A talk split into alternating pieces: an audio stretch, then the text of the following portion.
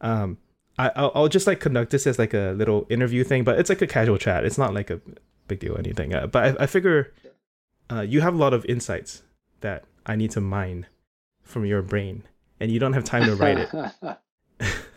that's that's definitely true. Uh, you're um, very good at, at, at putting your insights in public and, and in writing, and, and that's something I aspire to get better at, but it's it's tough. Um, I'll, I'll, I'll start this off with the with the softball, um, which is why do you always go to uh, the conference for a thing and then tell them not tell people not to use the thing? So the context of this is that the yeah. like the the two times I've seen you speak, uh, the first time was at Jamstack uh, New York meetup where you told people not to use uh, Gatsby or Netlify or something yeah. of the sort, and then you went to the next Jamstack in general. Y- yeah, you, you, told, you went to Jamstack meetup and told people not to use Jamstack. The whole thing. Yeah. Uh, and then you went to Next.js Conf and then told people not to use Next.js. I, I feel I feel like this is your thing now. I wouldn't mind if it was, um, but I mean they're they're very thematically connected. I I feel like there's this this wide problem with the maybe it's just this industry and maybe it's everywhere, but there no, I really think it is specific to this industry. So like, you know, and we all know that web development is like a relatively young industry, right? On the whole, like it didn't even exist like what like 20 years ago or maybe it just barely existed. So mm-hmm. compared to like any other job field, it's in its infancy. And so the proportion of people who are new to this job uh, is huge because you really can only be a certain amount of not new to this job while the job even exists in the first place. And then also, like, you know, it started out being smaller and more obscure, and it's like ramped up so quickly and like how important it is and how well it pays. And you've seen all the boot camps and stuff coming out and just churning out like uh, beginners qualify for beginner roles. And so I feel like the status of the industry is such that like a very much larger proportion than any other industry is made up of people who are kind of like just getting started. In this career path and are beginners.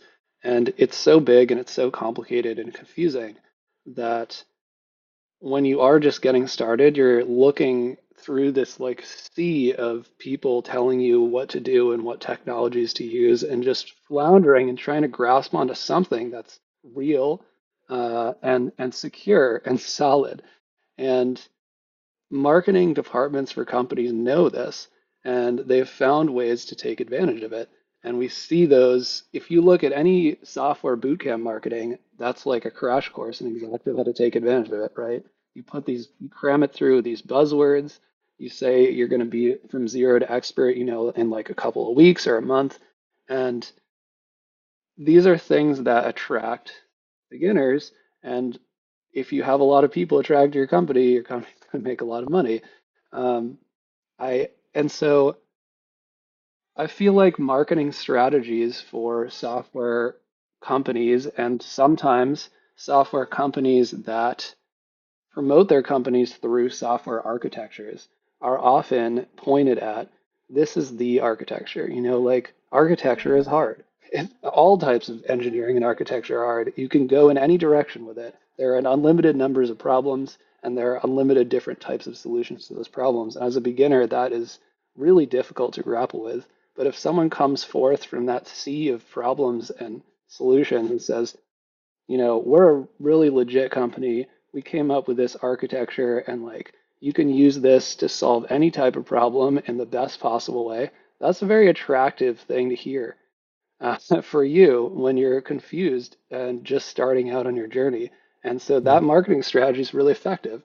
And when I find things like that, it it saddens me because I feel like as a beginner, it's almost impossible to resist the pull of that type of marketing. And yet it's wrong. There's no one architecture that's the best way to do all of the things. Uh, and there's no one tool or like, you know, open source or not open source tool or platform. Like there never will be, and there never is, and there's no field of engineering where that's ever the case. And I want, I want for that to not be something that beginners fall victim to because I feel like that can ruin your career legitimately if you get suckered into picking this choice for a, a solution for a problem that's not well fit to the solution you can tank your career in an instant and it wouldn't be your fault, you know? And and that sucks. And so I when I see spots where I mean, I'll gravitate towards and you will too, like solutions that are good and that are innovative and that are great and companies that have good innovative solutions will market those as best as they can for their business. And I want to be somewhat of a balancing force in that equation to say, you might be coming into this as a beginner.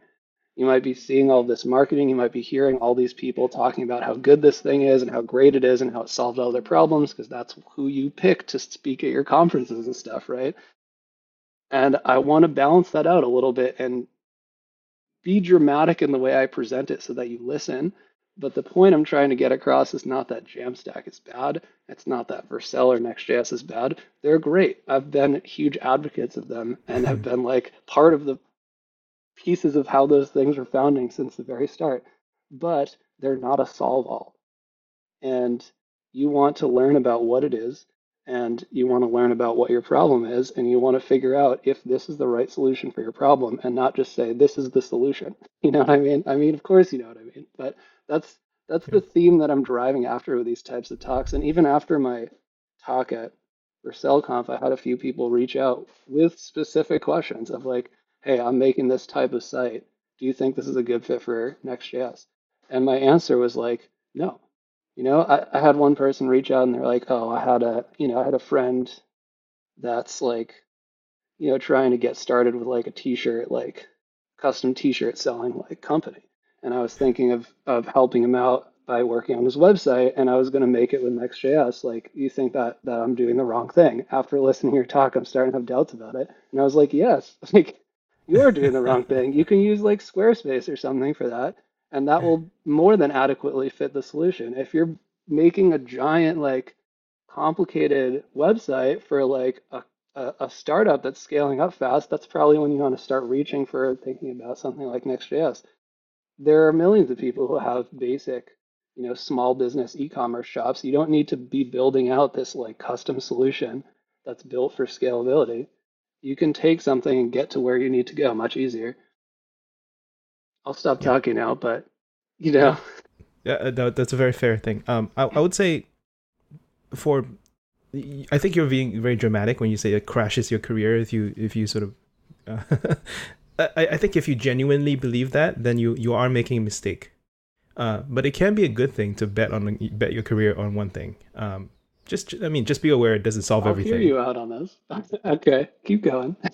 I'm just saying like you know just uh, there's there's merit in just going all out and just being the guy or the girl for like a particular technology right? Um, because um, well just just in terms of like being uh building expertise uh, and not spreading yourself too thin um, and and building a network with the core people involved in that. Like I if mean, you're I if you're always that. like if if you're if you're always like you know like the A is good, B is good, like they're all good, you know they all. If you're always sort of passive uh, and and and uh, very objective, like that's that's a very rational state of being for deciding on your company's tech stack.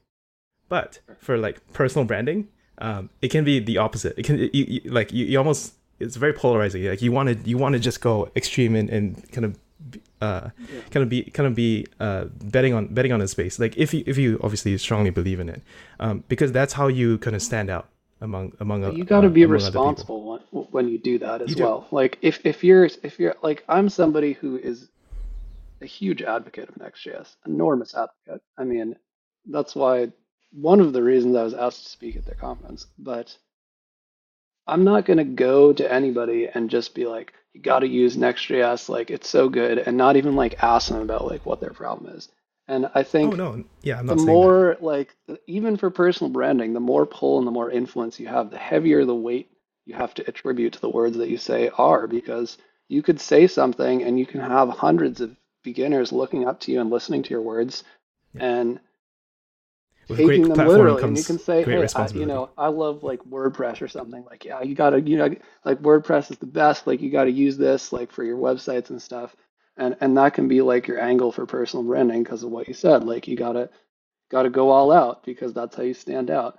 If in the process you're harming thousands of people by misleading them and not presenting like a balanced opinion. Like I'm not sure I'm down with that type of personal branding, and, I and I I think you have that. to take responsibility for, for your for yourself and your and your views and present them responsibly. I think okay, I, I agree with that. Uh, and hundred Okay, percent. Um, great platform comes great responsibility. That's my Spider-Man line. But um, that's I, hard though. we, we, we and we don't have to like I, I don't I don't hold this view super strongly, but I just see it among people, right? Like Yeah, I see that when Kent C. Dodds um did his big pivot from Angular to React, and he was just yeah, like hardcore React, right? And and he was he became the guy. But like you don't do that if you're always like hedging your bets. Do you know what I mean? Like coming like coming up, it can be really good to to to really just like decide on a tech stack that you really like and and specialize in that. Um and and I'm not saying to the exclusion of all the other options. I'm not saying like you you you abuse your authority and and and advise people regardless of context. All that yeah, is super yeah, yeah. important. I'm just I'm also saying that it's good to pick a specialty, man. Uh, and sometimes if you pick something early and you pair yourself with that technology on the way up, then you become you grow with the technology and you become really well known for that core thing, and then you can branch out later um, in, into into whatever else. Like which I'm is kind of like, exactly my own it. story, right? Like Like you um, got to just frame it. That's the thing. Like if you're gonna be that guy that's for that technology, you can do that 100% as long as you're clear about what the framing is for when that technology is appropriate for use. Like I work at HashiCorp and we have a specific like set of problems in front of us, and that set of problems is really, really well solved by Next.js. So I'm a big advocate of that in that circumstance. At my previous company, I had a different set of problems in front of me, and that set of problems was very well solved by Jamstack. Yeah, My shift between those two companies was really helpful for me and my mindset because I completely flipped what I was an advocate for, right? In for the set of problems that sit in front of me right now, Jamstack is a fairly bad solution. That doesn't mean it's a bad technology. That doesn't mean it's a bad solution in general. Mhm, I, you know, I, I was part of that technology since well before it was called Jamstack. I was a customer of Netlify since before it was called Netlify. But when you get to experience the fact that like what you're attached to is not you that's attached to it, it's the problem that you're working on that's attached to it. I feel like you need to make that viewpoint clear. Like you're not the React guy. What you're working on is the React problem, and you're here to talk about how React solves that problem. And I think everyone has a different relationship with that, right? Like I feel like Kent talked a lot about how his work at PayPal specifically is what like led him down that road. PayPal is a big company with a super complicated, ultra interactive product, which is a great fit for React. If you're just making a website for yourself or for your neighbor's, you know, shoe business, like maybe not so much. So I just want I, I, I just want that to like shift from from the technology and the person being the, the couple to the technology and the problem being the couple. You know what I mean? yeah. Um, uh, yeah, I, I'm also a very strong proponent of don't identify too strongly with your technology. Um, in fact, maybe don't don't yeah don't it, you know, yeah don't sure. identify at all. Yeah. Um, okay. Well, uh, we have we have another topic which which I Yeah. guess uh, kind of leads into your uh, to your to your docs work at, at HashiCorp, uh, which is short codes and MDX. Mm, This is a journey that I've been on. I wasn't. I, I was very pro MDX. yeah. I was like, yeah, I'm not going to use anything if, if it's not if like, like why isn't MDX Yeah, set up yeah, yeah. in every single docs tool? And then I tried the short codes approach, uh, it- Mm, like which I was aware of. It was just like the amount of setup that I did for uh for short codes was just like very straightforward and never broke, and yeah. was very backward compatible. If like I was I needed to switch tooling, like I I knew where the injection points and the and where I, where I needed to to go. Um, whereas MDX is obviously very tied to React and whatever bundler tooling that you set up and Absolutely. um, and and it's and, and then you have to sort of figure out how it integrates with the rest of your markdown parsing which you might have some sort of really custom build chain so the thesis of this that i that i proposed and that you responded to was that uh, i think i have a strong preference for short codes over mdx Okay. um, and then I, I would have i mean this was a blog post i was about to write but i, I didn't i never got to it Yeah. um, the, the whole argument is that it's more future proof and less fragile that's that's the that's the thing Um, I'm I'm curious what your take on MDX. Obviously, you have a very different context than me. Yeah, this will be a good one for us to hash out here. I think we return straight to the, the, the last theme that we just moved on from, honestly. Like, I, I, I have to wonder what problem is sitting in front of you versus what was sitting in front of us. It was definitely something we discussed uh, in detail when we were making the decision uh, whether to use MDX or not. We're like, listen, we don't, like, we can, we have a markdown parser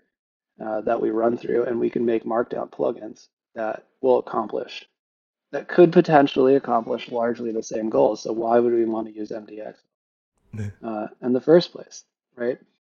Yeah. And our own decision was made on the back of a couple of things. One of them was the um, one of them was around kind of like customization and standardization. We had a few folks that have done a lot of docs work at, across a variety of companies, and so they had a really nice perspective to add um, on this topic. But once you go down the road of making all of your own custom plugins, suddenly you go from having presenting your docs authors or your team of docs authors. Um, for us, it's quite a large number of people with something that's not really Markdown anymore. You know, you can put Markdown in front of it of someone who does technical writing, and they should, I would assume, be expected to be proficient in that. But once you start customizing it, you're not really giving them something that's Markdown. And where Markdown ends and where your custom plugin scheme begins is not always clear. It depends on how you decide to design your plugins, right?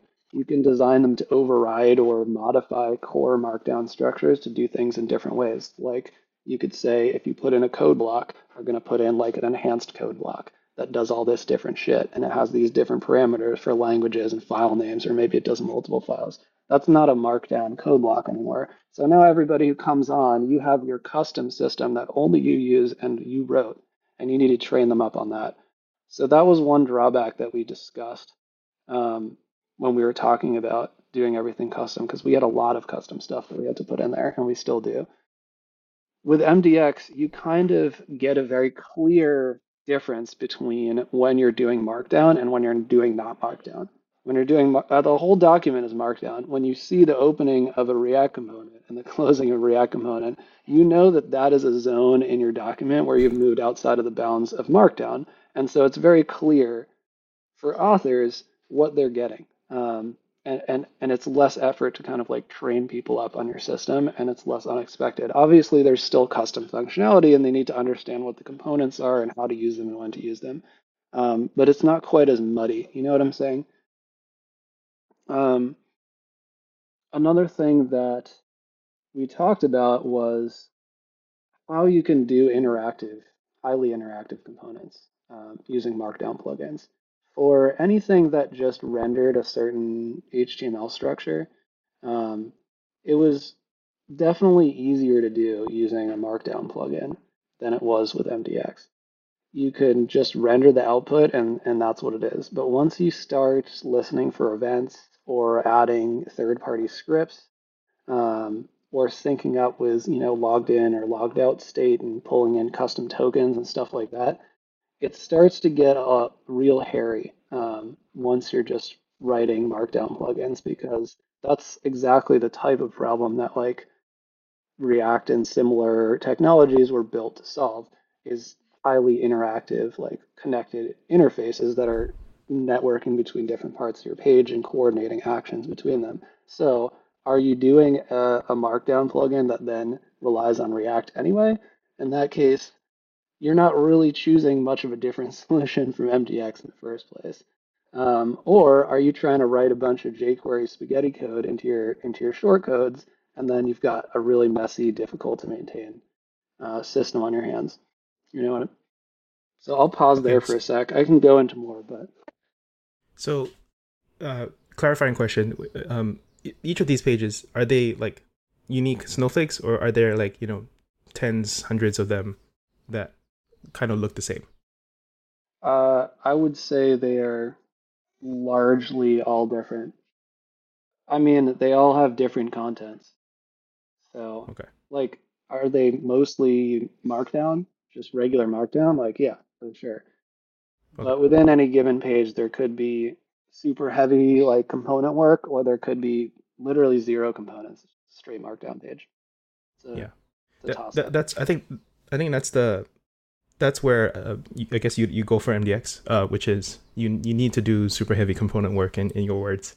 Um, Sure. and for me, I, I guess the the context of, of what I'm doing is I'm I'm using I'm using Markdown or whatever for blogging, and I might inject some dynamic React components every now and then. But um, I can do that via shortcodes, right? Yeah, like I uh, think that's you- the right solution for that for that problem. But for HashiCorp's docs, I mean, we've got thousands and thousands of pages. Company's scaling up super fast, and I've got this giant queue of requests for stuff to add to our docs. You know, like if you've logged in to HashiCorp Cloud, we want your tokens to go into the examples. You know, we want tabs where you can switch from like Mac, you know, Windows, Linux commands to run something. And then even within those tabs, we might have several different like services like AWS or GCP or, or Azure that that, you want to select some- in between. So we've got nested like libraries of tabs. I mean, we have Katacoda examples. So they're like these interactive terminals that sit in the middle of our docs and they're like set up with these provision environments so you can like mess around with HashiCorp tools. Like that was just the beginning of it. And who knows how that will evolve over time, right? All of our architecture decisions at this type of company, and I mean, I'm sure you're familiar with this, very familiar, being at a company that that's growing and scaling really fast, you have to take what you've got in front of you and then extrapolate how that's going to look in the future and then like multiply that times 100 for things Yeah. that you just don't even know are going to come up and prepare for that because it's better to do it seems like over engineering right it really does uh, because we always say like write code for what's in front of you right? That's yeah, Yagni right? premature ain't gonna need it. optimization is the, the root thing of is that a startup you are going to need it. And so you you really have to think about that. If your company's growth trajectory or if your company's forced growth trajectory because it's a venture founded company is going to look like you know an exponential curve you can't just say i'm going to only think about what's in front of me right now or else by next month you're going to be rewriting all your shit and you're going to stall out on your features. So you really have to consider like the future. And that was also a giant in- incentive behind using MDX for us. It was like limits get removed. No matter how crazy somebody makes a request for something going into our docs, we know we can accommodate it because we can just run a React component and it's done. Okay, uh, I'll I'll make that into my shortcodes versus MDX blog post, and I'll kind of put that in there. Uh, I, I think this is valuable. I, people don't really think about it too much, and, and you and I have probably thought more about it than others. Pro- Probably, uh, this is quite a rabbit hole. Uh, it, it goes real uh, deep. I, I have a weird constraint. Um, I need to stop recording because um, Get you fully invite, but it's I've I've liked it so far. Notion just drives me nuts with its performance issues. I just couldn't handle it. So. I know. I, I, I strongly agree. Uh, unfortunately, my company is built on Notion, so Oh, okay. Well, that's that's that's not bad. I mean, you know, we've got like Google Docs, uh, and we used to have Confluence, so that's obviously a better Are you? Uh, yeah. uh, option. Yeah. Yeah, yeah, yeah. That's the one. Yeah, yeah. Um, I have know, Typora. Um, this is the I one. have heard of that one. Yeah. It's it's fast. It's, it does its job. You know, um, they're all they're all good. All right. Um, I have a couple more. So the the plan was uh, IaaS versus PaaS, progress bars Oh, for yeah. humans, and then intrinsic motivation, and that was about it. And then whatever you wanted to digress on. yeah. We can- There's some deep topics. It's good stuff. Thanks for coming up with these, man. That's really cool. I like you know. mm, this is this is a tangent already. but do you know about the Feynman twelve questions thing? Don't think so. Okay, so No, I don't. Um, so, hmm, no, no, no, no. Um, so Okay. Richard Feynman, there's this kind of story about uh, about how to be a genius, and Richard Feynman was like, you have to keep a dozen of your favorite problems constantly present in your mind. Most of the time, they're they're going to be dormant, but every time you hear a new trick or opinion or blog post or whatever, you test it against your your problems to see if it like matches your thesis, and then every now and then you- you're like building this up over time, and then and then you have this like long thread of of like these things I've thought thought about for like a year, um, and then when you publish Yeah. it, it becomes quality. You know what I mean? Like, and and then people are like, you know, wow, that that that's so genius. But it's re- it's really a matter of just like focusing in on a, a, small subset of questions that you think really matter, that you think can be built over time? I guess. I I think I need a lot more context to understand that original 12 problems thing. But I mean, like everyone's thinking about stuff all the time. It's just, uh, I think that's natural. I, I I recommend it. I mean, you don't have to take it literally twelve, but it's the it's directionally I think correct in, in the sense that uh, being interesting is a combination of like finding interesting problems to work on and then ignoring all the fluff that like you know tech Twitter gets up into sometimes. Um, but like if you just bang on the the interesting problems and then find interesting answers and collect you know relevant evidence or stories to tell then you have a real you're essentially like doing research right on, on this on this important question uh, and then people will automatically care because it's interesting that's Yeah, I mean, it might be if, especially if someone else has been thinking about something similar, right? Yeah. I don't know. I think that's tough. That's probably one of the biggest like holdbacks for me to sharing stuff publicly. Like I might be thinking about something and I just don't know where everyone else is at on that topic. Like they could have already thought about that and figured it out long ago and they read the thing that I said and they're like, oh, this is stupid. You know, like I'm I, I, I was thinking about that five years ago. Or they might have just not really thought about it at all and they're like, I don't really know what he's talking about here. Like this is just a Yeah. big topic and like you know it's the same with like tech talks right? Like you can give a beginner talk and you know that everyone will understand it but you know most of your audience might be bored by it. I've seen beginning tech talks and like stupid. You know like i don't need to be here. Uh, but then you can give an advanced one you can alienate your entire audience like flat out and i've also done that. And i asked if there's any questions and nobody puts up their hands. And one person asks a question that's like completely out of left field and indicates that they had no idea what i was talking about. I'm like okay well i thought i did a bad talk you know?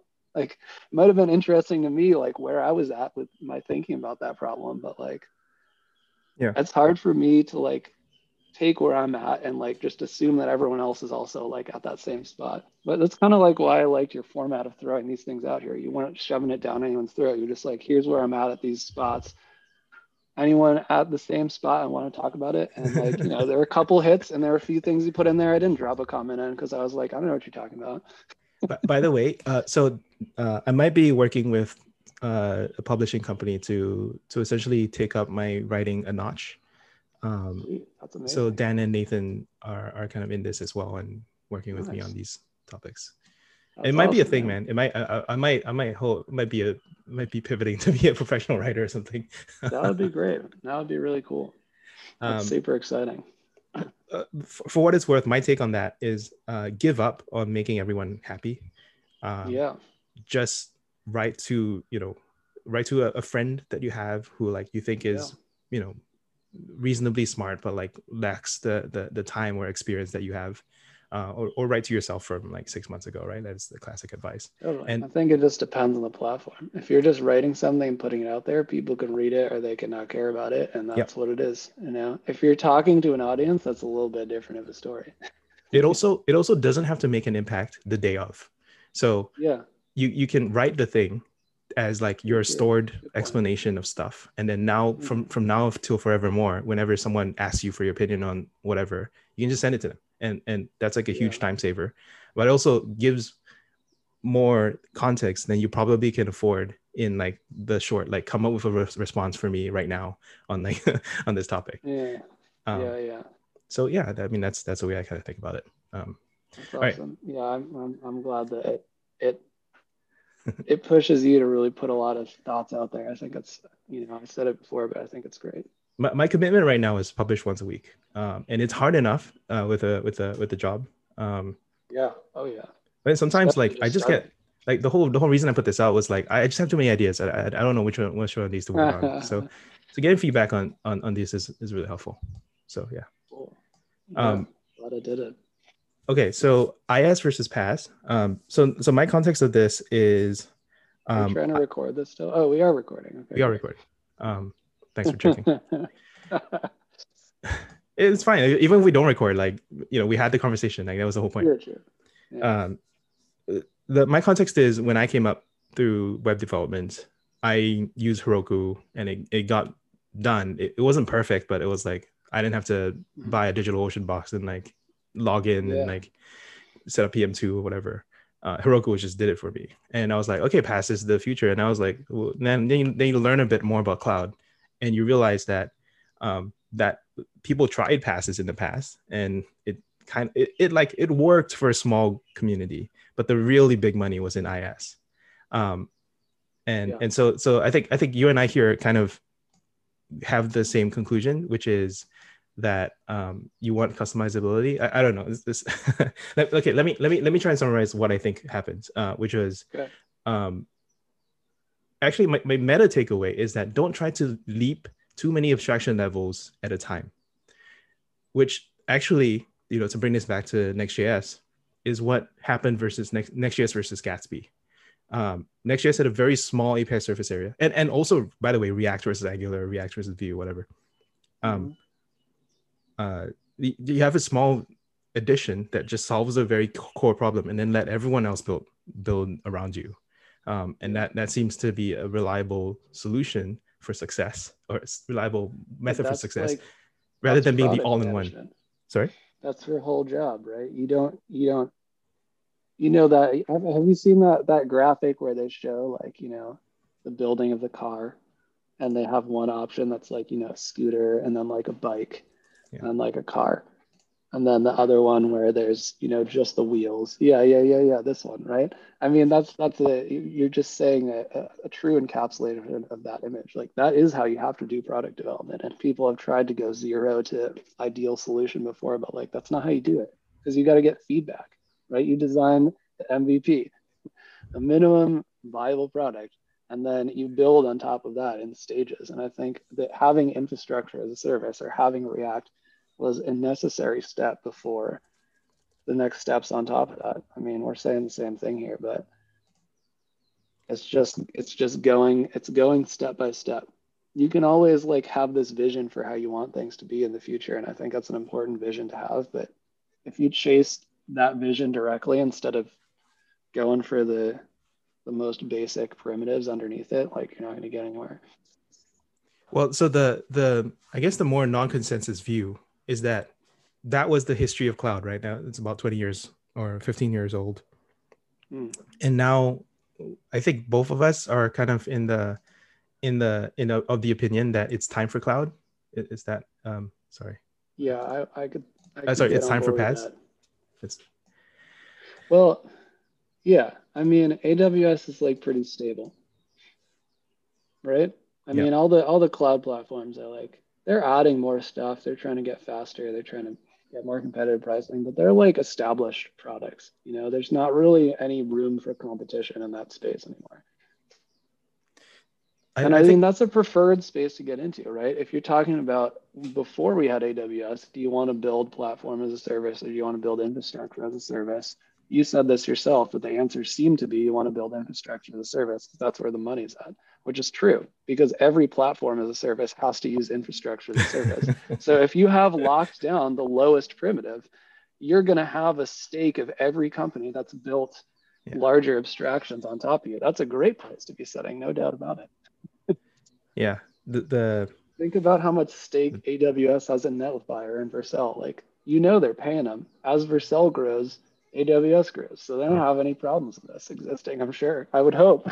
Yeah so so i guess the non-consensus view uh, and i i it's you know it pains me to say this because i'm a shareholder in netlify um is is are, are the IaaSes con- going to continue to squeeze all the air out of the the the space? And then and then the, the, you know it's like the platforms individually fighting each other for scraps of an overall market and then paying the you know paying the overall big cloud I mean, that's a good question, right? Like, I mean, yeah. Cloudflare's starting to dip their toes into that. AWS is starting to dip their toes into it, but they're behind. You know, they could have said like, "Hey, we're solid on like our infrastructure service. Now we are going to build a product on top of it, and we're going to be able to crush competition because we can give ourselves a discount on our own services, right? We can build better integration. But it doesn't seem like that's really happened uh, for any of those services. And people are going to companies like Netlify and like Vercel and like Heroku for these types of things. I know AWS is working hard at that though. I'm sure you know better than I do. I was part of it. Um, I think that it's it's weird for me. Like for me, it's it's it's very clear that the the, the main money makers are still the uh the underlying infrastructure and the margins or like the the incremental innovation at the top layer is is not that interesting to be honest. Like cloudflare is probably doing the most interesting work uh, in my opinion. Um uh, but like yeah i guess it's all about margins for them right? If they've if they've squeezed all the money they possibly can out of their infrastructure layer and they've got nothing left to make money off of there then i guess the next logical step is they have to go up to platform in order to keep increasing the revenue. But like if they've still got infrastructure work left to do, how would they be able to prioritize platform work over the infrastructure work, right? If there's more money to be made. Yeah. Yeah. Um, anyways, you know, I, I think it's an interesting question because it was a big misstep by Microsoft. Uh, Microsoft was actually pretty early onto the PaaS game. Uh, they, they bet uh, very heavily on on this. Um, yeah, what did they have? I'm not uh, familiar with that. This was yeah. This is the whole like it's fascinating. Um, let me. Uh, I never got a chance to read through that that oh, Q and A. Maybe I should. Yeah. Okay. So this is this is the history of Azure. Azure their platform at one point. It, it became their platform, but originally they bet on the PaaS, and this is the whole reason why Amazon, uh, Microsoft is behind AWS. They bet on the wrong horse. Man, I wasn't even watching Microsoft at this point because all their software was like so bad. I, I feel like they turned around their like image in the in the dev community yeah. at one point. But they, they, yeah, they used to be like, you know, like they used to be the closed company. You know, like they didn't work with the community. They made like their own like closed source software, and it wasn't compatible with anything else. And it was like buggy, and it was like enterprise like focused and like slow. Like that that was kind of like I feel like what the opinion was of Microsoft for such a long time. I wasn't even paying attention to original Azure. I was like, I would never use this. I'm not gonna spend my time looking at it. Sure. Yeah. Yeah. I, I mean, and, yeah, and shouldn't have been the tunnel vision though. For uh, it, it, worked out. Uh, but I mean, obviously, I think Azure is doing very well now. So you know, things have yeah, changed. Absolutely. Yeah. I, I think big, big player. I think the history is interesting, right? So like because everyone wants this, um, they they're like, just let me write my code, right? Uh, like take care of all this stuff for me, and then just let me write my code, yeah. right? Business yeah, this yeah, logic. Um, totally. but and so so Microsoft tried to go from here to straight to here, and then AWS went from here straight to to IaaS, and that, that was like the big okay. thing. And and the history is very fascinating because like Microsoft with the reigning kings in operating systems, right? It's like this is all just operating system stuff. Like take your desktop operating system and rewrite it for to make a cloud operating system. And that's literally what they did. Um, Dave Cutler is the guy behind Windows NT, and they put him on um, Red Dog, which is their, their kind of code name for for what the cloud operating system was going to be, um, and it failed. why, so why do you think it failed? Uh, um, I I honestly like if I were were to write this up, I would have a stronger thesis, but I don't. As far as I as far as I know, people just wanted AWS's stuff more. It was it was a lower level primitive that people understood. Um, so so this is the history of Red Dog. I, I kind of linked it in there. Um, and okay. and yeah, they they they they took like five six years to pivot to Azure because they saw AWS running away with the market. Um, and it was just a fascinating wrong bet that if they just went the other way, it, it could have been Microsoft on top. Yeah, I'm curious about that. Yeah, that's why. I guess I'm I'm you know I'm not like the best person to speak to that because I'm not like really deep into ops. Like I I never yeah. wanted to do ops. Any ops that I did, I was like I would rather pay somebody else to do this so that I could focus on like making a better product. Not that I didn't enjoy learning about ops, but yeah. you know if there's an opportunity for me to just like abstract that down and keep working on the product, I would take that. So I never went super deep. Yeah, yeah. Um, into it. well you know there's there's a lot of history. Um anyway uh i it's it's an active area of research. I think it's an interesting question but maybe not super relevant there because you know kind of the answer is obvious. Ah um all right next question. Yeah sure. Progress bars for humans. Okay you had some feedback on this one. Uh okay. progress bars. Forget what it was. Um so how about i give you my context for what why I, I i would never have this is not the kind of blog post that i would write um, because I, I don't think it's that interesting. I'm not I'm not like a huge productivity guy, even though I do I have written about productivity. I just I don't view myself as very productive. Um, this so, is like project management, though. I mean, this isn't just personal productivity. This sure. is all yeah. project management. Like yeah. I can when I work with different levels of like engineering staff, I change my behavior in this regard. Like for someone who's junior, I will break, I'll take a large abstract problem, like our documentation only accounts for the current version, right?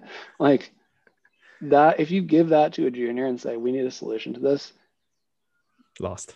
You're yeah. you're mean. I mean, yeah. first of all, you're mean.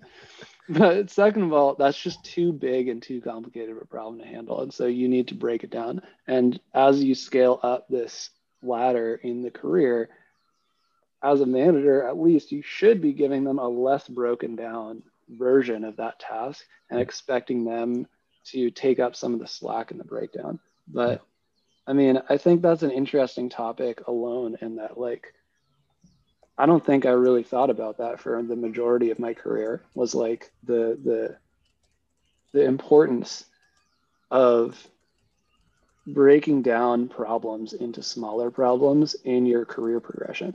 You know, I, it it almost has an exact linear correlation with career progression. I feel like, in that like, think about as someone running a company how valuable it is to give somebody this giant vague problem space and just be like clean like you know washing my hands of that like i'll trust yeah. that it's going to be worked out versus you needing to be involved in kind of like guiding it along i mean there's so much relevance to that and it's a really hard skill too i mean which is why it maps to career progression yeah i, I think i kind of think so I, i'm curious what your view is on this um, i view that now as my my job as a product manager to do that um, because I have a bunch yeah. of engineers, they can code, uh, but then also they, they they're not necessarily being pointed the right way. Um, but then at the same time, sounds like you're an engineering manager then, right? Because you know, what's the difference, right? Like sometimes, like a, really involved. I, I think PM and EM are two separate when really they should be more integrated, eh, which is I don't know if it's like a controversial view or not, but like I don't see anyone running that way. I think there could. I mean, it really depends on what org you're at, but you could draw. Uh, you could draw a line there just saying like a PM will break down a problem as much as it's possible to break down before you enter the realm of being technical about it, right? So they could say like, you know, CEO comes to me and says, hey, like uh, to the PM, and go, I, I'm just making this up.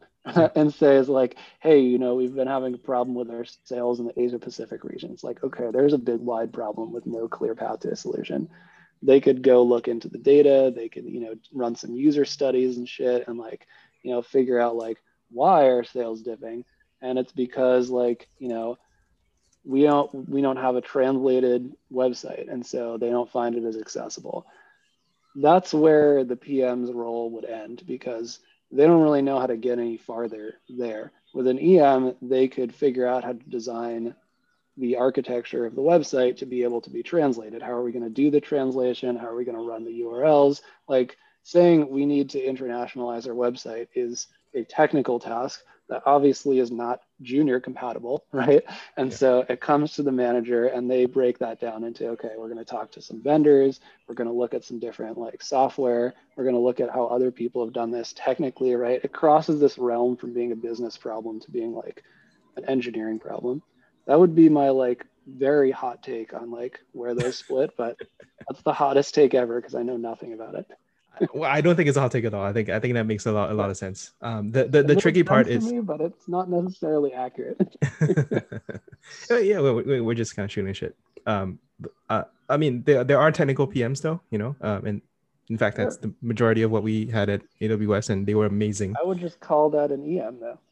Like I would we had separate EMs as well. You gave him a different title. You know, you just if you're if you're technical enough to break down and, and determine what the steps are for figuring out how you're going to architect a technical solution, you could call yourself whatever title you want, but you are you're involved in engineering. Yeah, it's true. It's true. Um, if you don't have engineering in your title and you're doing engineering, that's just a title confusion like issue. That's a semantic issue, not like a technical one. yeah, yeah, I agree. Um, all right. Well, we're not going to solve that. Um, but anyway, so uh, my my your so you're you take a very organizational view, like um, breaking things down. And I, for what it's worth, I agree. And I think it's a very core. It's it's very it's very strange. Like it's a very core so- software engineering problem, right? Like especially if, for example, you're giving someone like a programming interview, we even tell people to do that. Like take the problem, break it down into steps, and then try to pseudocode it and then solve it. You know, something like that. You wouldn't, or you would? Uh, you would uh, in, in most cases. Yeah, sure. Yeah. Um, I mean, so- or you could not. I think it depends on who you're interviewing, right? If Yeah, you yeah. expect that they should be in a, enough of a leadership position that they know what to do with the problem, you could just say like, point "Here's them a at it. problem." Yeah. Yeah. You know, like, what are you going to do about this? How are you going to tackle this type of thing? And just, you know, you don't even have to tell them to break it down into steps. you shouldn't. I mean, that would be an interesting test, to be quite honest, for a higher level employee. Uh, it it would. Um, that's essentially what I did. I mean, I can show you my my interview doc for for uh, temporal, uh, which is essentially they're like, we need we need web, uh, and then and We need web. so this is what I did. I I, I did like the whole Oh, like uh, hilarious. phase one, phase two, phase three, and then like I, I Yeah, right, right, right. Uh, so that that tells you a lot about about you know what what level of responsibility you can give an employee. Yeah. How they would approach something like we need web. You know? One way is to say, what are you talking about exactly? oh well. Um, okay, so so uh, I'll just give you a bit more context because I, I feel like we we kind of covered this already. Uh, but like when I when I wrote the book, um, which I think you you were we were chatting about previously, Yeah. but also by the way, invitation still open if you want to co-write the next version. Um, oh man. um, I I, You know, I literally did we'll this right. Like, about it. That would um, be a push. It would be pushing, but for me, but like you know, it's good to push yourself. So exactly. Um, and also like I think people want um, yeah, people just people want different voices, and and I just think it'd be be great to to loop in someone like you. Um, the, yeah, there's there's the traditional Kanban board, but really the the way that I did it was like all of these things. Uh, this is the table of contents. All of these things used to be black. Used they used to be, um, they used to be marked down in bullet points, and then and then my whole Yeah. job every day was for two months. I just woke up and then turned one black thing into a blue thing, and that was like my progress bar for for finishing a hundred thousand word book. Um, and and when I told that story to someone, they were like, "That's the most fascinating thing I, have ever heard." And I was like, "Really? Uh, it's just that's how you do things." how else would you do it? Yeah. Anyway, so that, that's what that's what was the prompt for like progress bar Okay. Like make your own progress bar, right? Like if you if you're taking on some massive task that you're like, "Fuck it, I'll never finish." You Um, have to just- break it down. Yeah, yeah, You have to. Yeah. I, I it's probably better to have somebody else on here who doesn't do that and is still functional and ask how they get things done because that would be really interesting to me. I just can't conceptualize another way to solve a big problem other than breaking that down to smaller problems. That on its own is a useful insight, but that is a good way to solve problems, especially for people earlier in their careers. But like, Well, man, well, I'm just curious how that other person like handled big I'll give you an. I'll give you an do they do? alternative. Uh, have you come across hill charts from Basecamp? Because you just flounder with it if it's too big. Uh-huh. Um, no, no, I haven't. So uh, the problem with a lot of engineering, right, is sometimes you don't know what you don't know, right? And Yeah, always, right?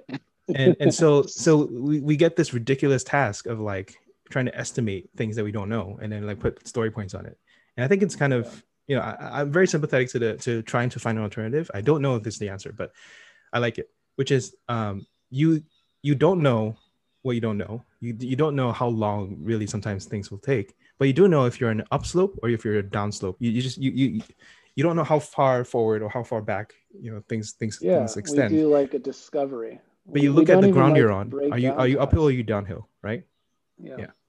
Um, if we have a problem for us, at least at HashiCorp, we will kick off that problem with a single task, which is just you know called like discovery. Like I'll pull back my internationalization thing. We're not going to attempt to break down that problem. We don't know shit about it, right? We put a task that's like internationalization discovery and we time box it. So we say takes, you know, whatever. Like we'll decide what the time is. Take take two hours, take six hours, take one day. Um, let's look into this. Then you come back with what you figured out. Like here's a few different tools, here's a few different ways we can do it. We chat about it with the team, and then we start breaking it down, and then we can have an estimate, right? I think that's the same thing as this diagram, roughly. But yeah, if you don't know it, if you don't know what you're even trying to do, there's no way to break it down. Impossible. Yeah. Um, anyway, I, I thought it was, I thought it was interesting. They, they have uh, this is an old Definitely thing cool. that they pushed. Uh, they have an updated one called Shape Up, uh, which kind of they say I read a little bit of that. like Uh, a I six should have read more, cycle. but Yeah. yeah, that's a big. Uh, that was a, that was a long book. I should I should probably try and summarize this because I, I I feel like I, I I've absorbed parts of it. It's it's free online. I would read that. It's just it's just lengthy, man, and I only have a Yeah. certain amount of time to read stuff. And I feel like our own project management process is like very good as it is, and so it's just like not a priority for me to consume this entire thing. Even though I know there's probably things I could learn from it and and improve. Yeah. We just don't have a problem. I, I'm very against Yeah, don't uh, fix what ain't broke. to non-problems, right? Yeah. Yeah. yeah, exactly. Um, I have another one, which is, um, okay. Th- this is this is a little bit tied to what you were just talking about with the with the whole handing things off to people. Totally. Uh, like when when hiring, um, okay. So the analogy that uh, have you ever played with Lego Mindstorms? no, I have not. So there, there this, there this uh, Lego uh, thing where you could make Lego programmable, um, and and and the key part of it was this box where it had the CPU and it had the battery and it Ah, had sick. it had the it, it could run code. So then instead of That's playing leg cool. playing Lego and it, like you made the thing and it just stood there, right? Um, Yeah. here you could make robots, but it needed this this this unit, right, to to, to plug in there Right, right, and right. then then it would start moving by itself. Then it would start executing code and, and autonomous autonomously just doing shit. Um, and Yeah, I always think about that. Cool. So like uh, when there are some people, and like this can get a bit pol- political. There's some people who are just Lego Sure. Lego bricks. Like they they do the thing that you ask of them, right? And then there's the Yeah. other people who who are like have the have the unit and they they like you stick them in there, it powers up the whole team or a project. I think that's career progression, man. Like there was there were many years in my career where I would just do the things that were asked of me because I was learning how to do the job. I didn't know how to do anything. So even when I just right like processing this whole giant problem was out of range for me. If I was given a small piece of that problem, that was enough of a bite size for me to to bite into it. At this point, if I take a little bite-sized task and it's assigned to me, it's a chore. I've already learned how to do it. I've done it hundreds of times. It's boring. I'm learning nothing from it, right? But for a junior engineer, that thing that you might consider a chore at this point in your career is really valuable learning for them as they figure out how to like get CSS like organized and like well, you know, structured, or they figure out how to like write HTML and stuff. So like I think that's just scale. Yeah. I don't think it's like one person is like dumb or like they don't know how to do stuff. It's just that as you learn and you get better through your career, the the scope of things that you know how to do increases. That's normal, right? I don't know. Maybe I'm totally off on that. No, uh, I mean, I, I think that's that's correct. Um, I, I guess I was I was on a different tangent, but maybe it's like a parallel tangent. Okay, keep going. Sorry for jumping in. Keep going. No, no, no. Uh, uh, so for me, it's for me, it's like, um, it, it very much is this analogy, right? Like that you have intrinsic, like you have the the power, the the power core, whatever you call it. Uh, for for you know, I kind of called it the reactor core. Um, but- yeah. uh, it, to me, it's like in, intrinsic motivation that that you want to push on things, that you want to proactively raise ideas. Um, so it's not just about breaking things down; it's also about like um, owning a, a domain and then coming up with with things that are good for the company that you you ne- weren't necessarily asked to do. Um, that of course leads you to be, to be the kind of person that people can hand things vague do- problem domains to you and then and then you sort of break things down from there. Um, but for me, it, it was it was very much like a, a very strange conflict between um, you want to hire people with intrinsic motivation because they, they they want to act like an owner of the company, um, but because they're not an owner of the company, they're, they're an employee of yours. They there's like the principal agent problem where they you know a lot, a lot like a lot of times um, I will have an opinion on what is best for the company, but then um, you know like if if if management disagrees or if i'm being told to do something else like it's better to make people internally happy than it is to really push for my vision of like where where i think things should go i don't know if that's coming across to you or not No, uh, that's interesting. I want to hear more about that. I feel like when you've put in that situation, that's a good challenge for you. There have been plenty of times where I've had an idea of where something could go, and like, you know, whatever, somebody who's more important than me didn't agree with it. I mean, I'm sure everyone has had that experience at some point in their career if they've had a long enough career. But I don't really view that as a blocker so much as I view it as like a as a, a opportunity for growth. Yeah.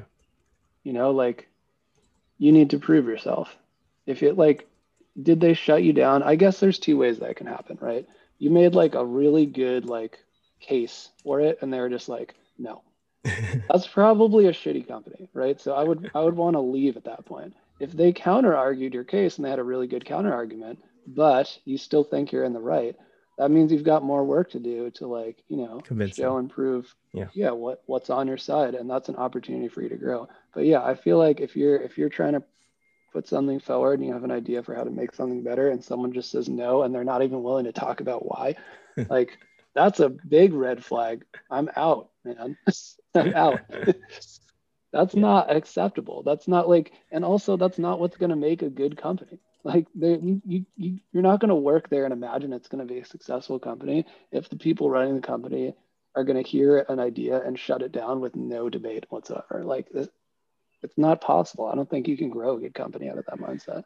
I think, uh, well, I think it's very rare that people just shut you down outright. Um, I think Yeah, there's sure. there's ways to be obstructionist. Is kind of what I think about it. Like to kill it in committee. Like it's like, uh, like, like good idea, but like you know, like could you run it through Yeah, five five that's a different? good challenge though, because now you got to work your now you got to work politics and now you got to work relationships, right? Like you Well, can get around those things. Is that my job? You know, uh, how much of my job is Yeah, should man, be should be It is your job. Okay, It totally I- is your I'll refine it. How much of my job should that be? Right? Like it is it is it 90%? No, you know. Um uh, Well, prob- it's not it's not zero. Huh? Yeah, I think that's something that you need to make a personal cutoff for. Like if it's if it's taking too much of your time and you always have to convince people of stuff and you always end up convincing them of it, but it takes a really long time and they don't trust you, like yeah, that's probably a bit of a problem with the company. Like for Yeah. sure, I could see that. But like you know, I mean that's that's just part of any job as you start going up. Like you're I think being a dev becomes more about being able to convince people of stuff as you rise up the leadership ladder more and more and more. I mean, I do some amount of it. My boss, it's like his whole job. You know, he hardly writes code at all. He's going around to people in the company with these ideas that we've incubated on my team for how to make things better. And he's trying to figure out how to shop them. You know, he's going around to teams that we rely on in order to get our work done who are inefficient. And he's trying to inject his own thoughts of how to make those teams more efficient so that our work can get unblocked in a way that's not forcing them to do it right? Like seeding these like little ideas in their brains and like showing them instances where like if we like it's it, it becomes this politics show. And if you have the ability to do that you can be such a powerful and positive influence on an organization that it's a, a really is an incredibly impressive skill and it's super difficult. Um, so like I feel like you can see it as something bad or you can see it as something good, a way for you to become better at working with people and convincing people of things that you believe are right, which is like an incredible skill to have as an employee. Yeah. I, I've got mixed opinions. I, I agree with you that it's a very valuable skill. I I have mixed opinions on how much of my, my life I want to spend on doing that. Um Yeah. which which, which like I, I think it's fundamentally one of the reasons why I don't like being at big companies. Um Yeah. which which is a tough realization to have because like I may want to run a big company someday and, and that that that may be the kind of system that I set set up for myself. I I, I don't know.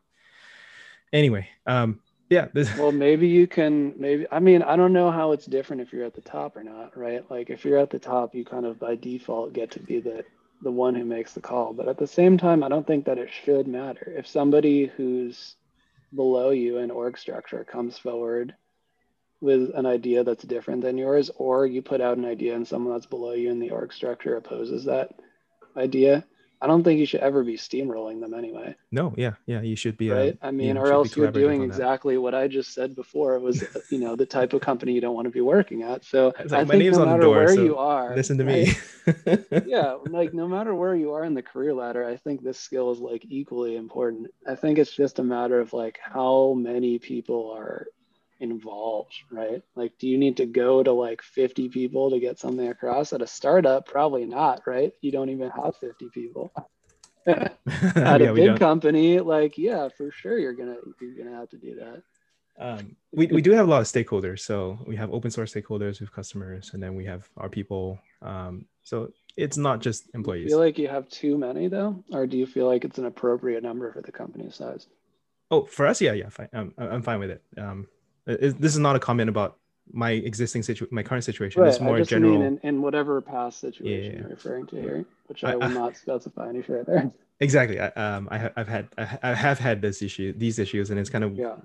kind of me working through it, but also trying to find something insightful that I wish I knew or that I will take with yeah. me in future situations. I don't know. Anyway, I, I this is one of the, the less developed every one. Every situation's so different, right? I mean, it's just about being really pragmatic in the situation you're in, and I think it's a lot about having support too. Like we were just talking about this with with a group of managers it, it, having support on my team oh, about oh, like yeah support? about how grateful we are for like you know like making big decisions and pushing for big initiatives is really hard and like really complicated and when you're going at it yourself, it's like stressful. Whereas having another peer that you can talk through these decisions with and they really understand them and you can come to a consensus on it, mm. it makes so, so big of a difference. Like we have a group of four people that we have these chats with about the team and about and about where we're going with things and about our projects. And God, I can't imagine just having to do it myself. I can't imagine. It would be so much worse. And we were all talking about this and we all had the same sentiment like how grateful we were for having a group of people yeah. doing this where we could sit down and we could have time to talk about these projects and and rationally go back and forth on different standpoints and come to a consensus and move that forward because it wasn't just one person making a call or one person having an idea it's us as a, as a group as a team having this idea yeah are they all in different parts of the org so you don't overlap at all is that, is that how it works? No, they're all on the same team. We oh. all have diff- slightly different expertises, right? So like one person's more people oriented, one person's more technical, person's more. Yeah, I mean, we all have different sets of connections, but it's like when something comes in, it's so it's it's it's so different to have the support of other peers when you're trying to work on an idea or when you're trying to push an initiative forward yeah. than it is being on your own doing that. Like it's dramatic the difference. Yeah. Uh, class like in writing circles, that's kind of called a mastermind group, right? Or, or creator circles. Yeah. Um, but the, yeah. the the theme typically there is that they they don't have overlap. So you are free to bring up like personnel issues, which might be political, but like no one no one you know in the group is involved. So they can just give like an objective opinion um, or you can we'll just kind of still rant. talk about that stuff, but maybe that's just our vibe. Yeah, I think it's the yeah, same. I think your team is just like really. Is it not? Sorry. Like when you're doing screenwriting for a show, they don't have one one person writing it. They've got like this group of people. We did a workshop on this recently. It was really interesting. You did. Um, yeah. Crazy enough, as part of one of our marketing events, they brought in the screenwriters for New Girl to do to run this like event, oh, and cool. they had it wasn't like one person telling a story. It was this group of people that like had these ideas of like, oh, you know, it was so funny, right? I had this idea of like, I just had a baby, and there are so many crazy, ridiculous things that are involved with having a baby. That would be a really funny like premise. And then other people had these other ideas for like, oh, well, you know, we could have this person have to babysit, and then, you know, that would be the episode. And they're like, oh, well, once I was babysitting and like you know, like went to the park and people thought it was my baby and it wasn't and it was awkward. And it, and it was just this like everyone was involved. And the way that it came out, and this is the same way with our management meetings, the way that it came out was so different than if one person had just been like running the show and like writing the story because everybody's experiences wove together and they all like built off of each other. And all the time in our meetings, like I'll come up with some idea and I'll come out of that meeting with a dramatically different result because I got everyone else's thoughts and feedback, and we slowly shaped it into this thing that we could all be like, yeah, that's it, you know, like, and it, it, you feel much less alone that way. I know this is not actually a normal like management structure for companies, but we've somehow just like informally put it together, and man, it, it, it really makes a world of difference. I just feel much more supported and much yeah. less like I'm battling, you know, like the man like you're kind of describing.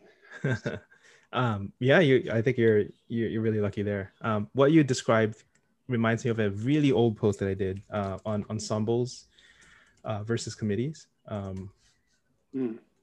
I'm gonna have to check that one out. Where uh, what you had uh, with the screenwriting group is ensembles where it's kind of um, yes and and sort yeah, of maximizing yeah, yeah. Exactly. unique talents whereas committees are great for risk reduction where you're looking for covering blind spots and, and getting buy-in um, but then there are trade-offs to each of them so i kind of explored that uh, in, in this in this in this post um, yeah they sure talked to... about the whole yes and thing like I, have done some improv classes too and i'm familiar with that but they talked a lot about that in the um, in the screenwriting thing. And I was like, this is interesting because the way it actually went wasn't like that at all. like people came out with ideas that were stupid and they were just, you know, like they did. Like there were a lot of ideas that were discarded. And because they emphasized saying yes and, nobody was like, nah, I don't think we should go with that one. Like, and here's why. It was just that someone threw out the idea and it would kind of be ignored. Yeah. And then someone else would throw out another idea. Like I, I don't really believe in the whole like yes and like business, except for in improv. Like in improv, you kind of do have to do that because you're like on the spot. But if you're talking about something and trying to make a decision, like yeah. you can go down a wrong path and that's like okay. And you yeah. should be doing devil's advocate. Every discussion we have, somebody, at least one person's running devil's advocate, even if it's the person who came up with the idea. I will devil's advocate my own ideas often right? Like, where are the holes in this? Where are the flaws in this? Because if you haven't done that, you haven't like solidified it, right? Yeah. Yeah. Yep. That's that's fair. Um, I don't know where I'm going with that. I'm just, I, I think it's, I think yeah, it's no, you don't have to be going anywhere. no. Um, I, I think that's it for for like the the topics that I kind of prepared. Um, I'm curious, like, if you have any other like blog posts that are kind of incubating in your head that you want to get out, but you never had the time. I should um, I should I should have more. I mean, I think a lot of it is is it's management and like people stuff that I kind of yeah. sit on, and I need to be better about writing them down. I think probably the biggest one is, um, and this is stupid, and everyone knows it, which is why I never write anything down. But like when you're thinking about a strategy for something, that you always have to think from your opponent's perspective, and this seems very obvious and it is. But I feel like when you're getting started with some type of any type of task, I mean, with anything you're doing, there's some opponent. It might not be like one, you know, villainous person, but there's like something that you're up against. Um, and I feel like when I'm new at anything, I will I will think about my own strategy over everything because I'm trying to figure it out. Like, how am I going to do this? But that's always a losing move the winning move is to think about what your opponent's strategy is and then counter it. you know, if you get too wrapped up in what you're doing, you end up having this tunnel vision that doesn't lead you to a place where you can be successful. And I see the same theme like coming up and like repeating itself over and over and like all of these different domains. Even like here's a stupid example. You know the game Codenames?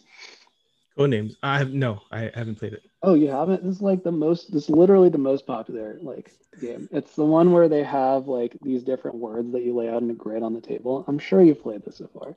You lay out these little word cards, and they're all just written words like you know apple and like dog and stuff like that. And then you make teams. You make two teams between like whatever group of like friends you have over, and then there's a card that comes out that shows which words each team has to get correct in order to win. I'm very bad at explaining rules games, so I'm sorry. So there's one person who's going to give clues to try to get the rest of their team to guess the words, but they can't use the word. So they get this little oh. grid, and it shows like the red and the blue words. And if you're the red team, you have to you gotta have like dog, apple, spaceship, you know, like golf, whatever, whatever, and you have to say to your team one word that can get them to guess other words. So if you had like I don't know, like if two of your words were like hand and foot, you could say like body, and your team would have to guess hand and foot. Uh, but there could be other words that are like, you know, close to those that would that they also might guess. So you have to think about. I mean, you have to think from your opponent's perspective at like so many levels in this game. First, you have to think about based on the word I say, what would the people on my team be likely to guess? And then if you're bad at this, you look at just, I mean, you're, this is really hard if you're giving clues. It's really fucking difficult. It's very stressful. You're like looking at your matrix of words and you're trying to like say, okay, you know, like dog, golf, spaceship, like what word can I possibly give that would get let people guess this? And you might give a clue without really taking the time to look at all the other words, all your opponent's words, all the words in between. And you'll give your clue and your team will guess like your opponent's word because you weren't focusing on that. You know, you were focusing on your own words because you're trying to figure out your own strategy for what you give. And you're like, oh shit, you know, like I blew it because I didn't look at the bigger picture. And then in the same way, you need to think about what you need to look at your opponent's whole board as well and figure out what kind of words would they give and what are they what are their easy combos and what are their hard ones because you can try to trip them up by making sure that you leave your words on the board that make it hard for them to do combos without no, them accidentally guess. Right? That's crazy like strategy. that's not crazy. That's just looking at from your opponent's perspective, yeah. right? And and yeah. that's the same view that you have to take to every single problem that you encounter. And every time I don't do that and I get wrapped up in my own strategy, I look back in it and I'm like, damn, it's the same stupid, simple lesson that just beats me over the head every time. And it's like not nuanced. It's not complicated, you know. Yeah. It's one sentence, and it's it, it, and it makes all the difference. That's I think the biggest thing that's been sticking around in my brain for a long time. But I just don't really know how to like get that out. Hmm. it yeah. applies very much to work as well, right? I mean, even with the convincing people about stuff thing that we talked about, like that is crucial for that type of skill. How do you convince somebody of something, right? You don't think about your strategy and framework for you making logical points to convince them. You think about what they're dealing with right now. Why do they have the views that they have now? Like, how can you subtly shift their views around so that their views align towards yours? How do you get them to come up with the idea that you had without you ever saying it and then pitch it to you and you'd be like, yeah, yeah, yeah, that's a great idea. Like, yeah. that's what my boss does. Like, that's his way of convincing people for stuff. I'm like, that's why I make the big bucks. Know? um, I mean, you know, the, the word that comes to mind is empathy. Um, but it's that's a boring word. I everyone everyone gets that empathy is important. I, I don't know. You, you need like a, a It's not a, even really that. It's just it's it's yeah, I guess it is that. I mean, it's it's it's thinking from the other person's point of view, but more more importantly, like in this specific case, it's thinking from an opponent's point of view. Whether that opponent is someone you're trying to like, you know, battle to the death, you know, obviously is not like literally true. But if you're trying to convince somebody of something, whether or not they're your friend or not, in that instance, you can see them as an adversary. And so you need to figure out how they're thinking in order to convince them. Yeah. Yeah. Um, um, well, yeah uh I, I i i bet there's been like a blog post or, or a book about how how to think like your enemy but it's not i it's, bet there's been a million right? Yeah. which is why i don't ever write anything. Um the other i mean do, uh do, do, have you have you seen inception? I, I think you have right? Um yeah yeah movie. Yeah. like i always in terms of convincing people i definitely think about things in that sense. Make it think it's make them think it's their idea.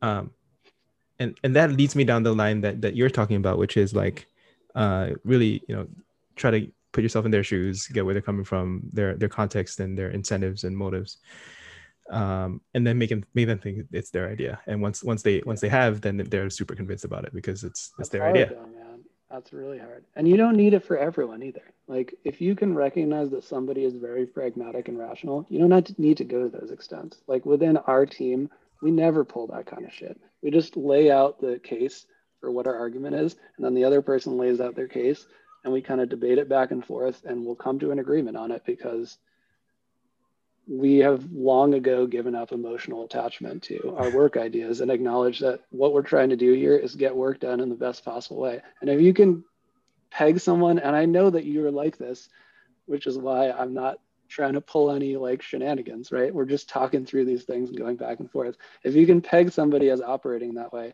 you don't need to bother with that type of stuff, right? But mm. it's hard to do so, and a lot of people don't operate that way. So yeah, I don't know, man. Yeah, um, yeah. Uh, uh well, I'll think about it. If I if I if I come up with like an interesting framing, I'll, I'll pass it pass it on to you. But uh, it's good. It's good to get in your I'll, head for a bit. I'll, I'll write some stuff down uh, when I think of it in the future. yeah, just like you know, Use it- uh, you as my inspiration here. the, the, the, the it's the three strikes rule, right? Like sometimes you just feel better about it if you, once you once it's just out, and you can just like not tell anyone. You know what I mean? Like i- if you don't think it's like the, the most groundbreaking idea, but like sometimes it's just good to get it out of you, um, and then and then maybe like you you free yourself up to to move on to the next idea because it's it's just been baking in your, in your in your head for too long. Um, Yeah, I've got a bunch of stuff I wrote at one point. I don't know if you've already seen this stuff. Probably you have. But if there's anything in there that strikes your fancy, I still think about all this life. type of stuff all the time. This is like my brief stint in writing. I did this after I took a year sabbatical to travel, and I just had so much floating around in my head that I had to get it out somewhere. What what is this? The independent encephalon movement. That's that's that was probably my craziest piece. That one's not like a that's like a creative writing piece. okay. I'm I, I'd be curious to hear what you think about that one because that one goes real deep. This is at the point where I started being like, I don't think telling people my ideas is an effective way to get them across. I need to cloak them behind some type Stories. of like, yeah, some type of narrative. Yeah.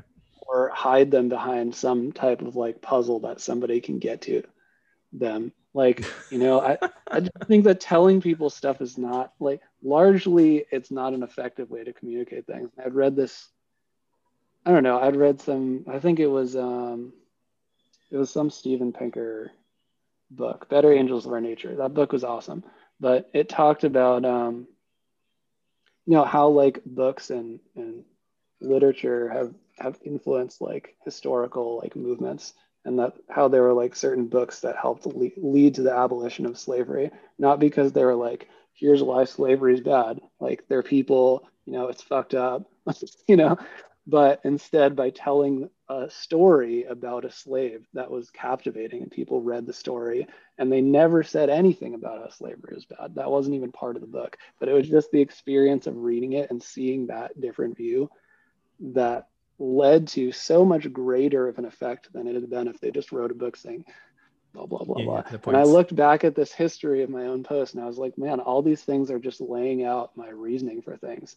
I feel like I need to get I feel like I need to level up with my writing and not just be like, you know, simple and stupid, like laying shit out. And so I tried experimenting with a couple of creative pieces at the end, but then I kind of like burned out on writing and I haven't put anything into this for a long time. yeah um i think it's it's a mixed bag like sometimes people just want the point um and, and Yeah, like, I do. yeah like don't don't tell me do. don't tell me like to how you took long walks on the beach to get there um Yeah, agreed. But like, I think a lot of people, really, I think most people don't, uh, which is why I have to like shift my perspective. It's the same thing with convincing people, right? A lot of people, you have to do this like voodoo trick. Some people you don't. yeah yeah i mean uh, for what it's worth when it comes to writing um do both like whatever like do, do whatever you feel like doing and don't don't like second guess it you know what i mean? Like that, that that's like if you feel like the story is like what really comes across to you and like something you're that's the more interesting thing to write about then i would do that. Um and then once you're done with the story if people want the tldr um then you write the tldr like it's it's not the, it, you don't have to pick one format for the idea. You can you can have multiple formats that's kind of what i think about that Yeah. I don't know. I kind of feel like I got under this impression that like writing exactly what you're thinking is like amateur writing. and I'm not I'm I, I'm not sure I could be convinced out of that. mm, right writing exactly what you think okay got it yeah um Maybe I could. I don't know. It's something to chew on. It You is know, I- so that's not a that's not a, a, a hit piece on anyone. I write exactly what I'm thinking a lot, and I recognize that that's amateur writing. But if I really want to make something that's like starts settling into the consciousness and changing the thought patterns of you know thousands, millions of people, it's not my goal to be clear. But if it was, I don't think I'd get there by just making a list of what I think, literally. Yeah. And I don't think anybody has done you have to so package it up a little bit history. Yeah. A lot. You know, you got to make people extract it out. Why do you do literary analysis, right? You shouldn't need to do literary analysis if people just wrote down what they were trying to say. But there's a reason we do literary analysis, and there's a reason people don't just write what they're trying to say. It's a more it's a more effective way of injecting an idea into somebody's brain by wrapping it in a story and making them unpack the meaning of it. I'll give you one example, which is not exactly what you're going for, because I, I know you, you you you're going for more sort of long form uh, narration um, storytelling. It doesn't have to be long form. I mean uh, that thing on my site is very short. It's a couple paragraphs. Yeah. Um, well, so this is this is something I learned about recently, which like makes a lot of sense. It's it's called the public narrative structure, which is you have you have this this idea, but you communicate it through three stories. Like you tell the story of self, like how you personally did went through something that connected with this idea. Yeah, yeah, yeah, yeah. The story of us, like how we all have the same problem, and then the story of now, like why you should why what you should do now to to do about yeah. it. And uh, he has examples from uh, Obama's uh, uh, speech where he did like the the oh, public yeah. narrative. Um, yeah, yeah, yeah, yeah. Jeff Bezos, um, Elon Musk, like a lot of people when they do PR or they they try to get people get a lot of people to um, call them to action in public speaking, but in like a relatively short amount of time. They're, they're not writing a book here. They're they're just like literally like, you know, it's, it's these amount of sentences. Okay, um, but why do you think they lead with that story itself every time? Authenticity. You know, authenticity. I mean, well, also like they they have, you know, all these people they have that amount of clout that people are automatically interested in whatever they have to say about themselves. Um, which not. I think that's the only way they can deliver it. I think if they left out the story themselves, people wouldn't yeah. connect with it. They need to have that story and read about that experience and read about a person going through like emotions. Yeah. You know what I mean? Anyway, I, I just thought like since you were talking about wrapping yeah, ideas. Totally. Um, I think. Totally. This is a very valid way of wrapping an idea. There are many ways to do it. This this this is super interesting because I I definitely see that exact pattern like all the time. you know? Yeah. and and they could have just they could have just said what they wanted to say. They didn't do that for a very specific reason you know? Yeah, yeah exactly. Well um it's, yeah i mean cool stuff. Sure you're thinking about that a lot as you think about writing more. It's just a lot of ceremony and sometimes i just want to be upfront and just go like yeah I you know like, you say you know I there's there's difference between right to convince and right to think and i right to think. Like i'm just like this is my this is my process right now and i don't necessarily have an Okay. agenda here. I feel you. I feel you on that one. Um cool. Yeah, well i mean uh that that was about it. I, I feel like we we went for like a solid like hour and a Oh, half or something. Yeah that's, that's a while. Yeah it's good. I mean it's always good to you know yeah I've always got a lot of interesting thoughts and perspectives so you know i've i've appreciated every chance i've had to chat with you man um yeah cool. Well uh, i'm gonna pause the recording here. Uh,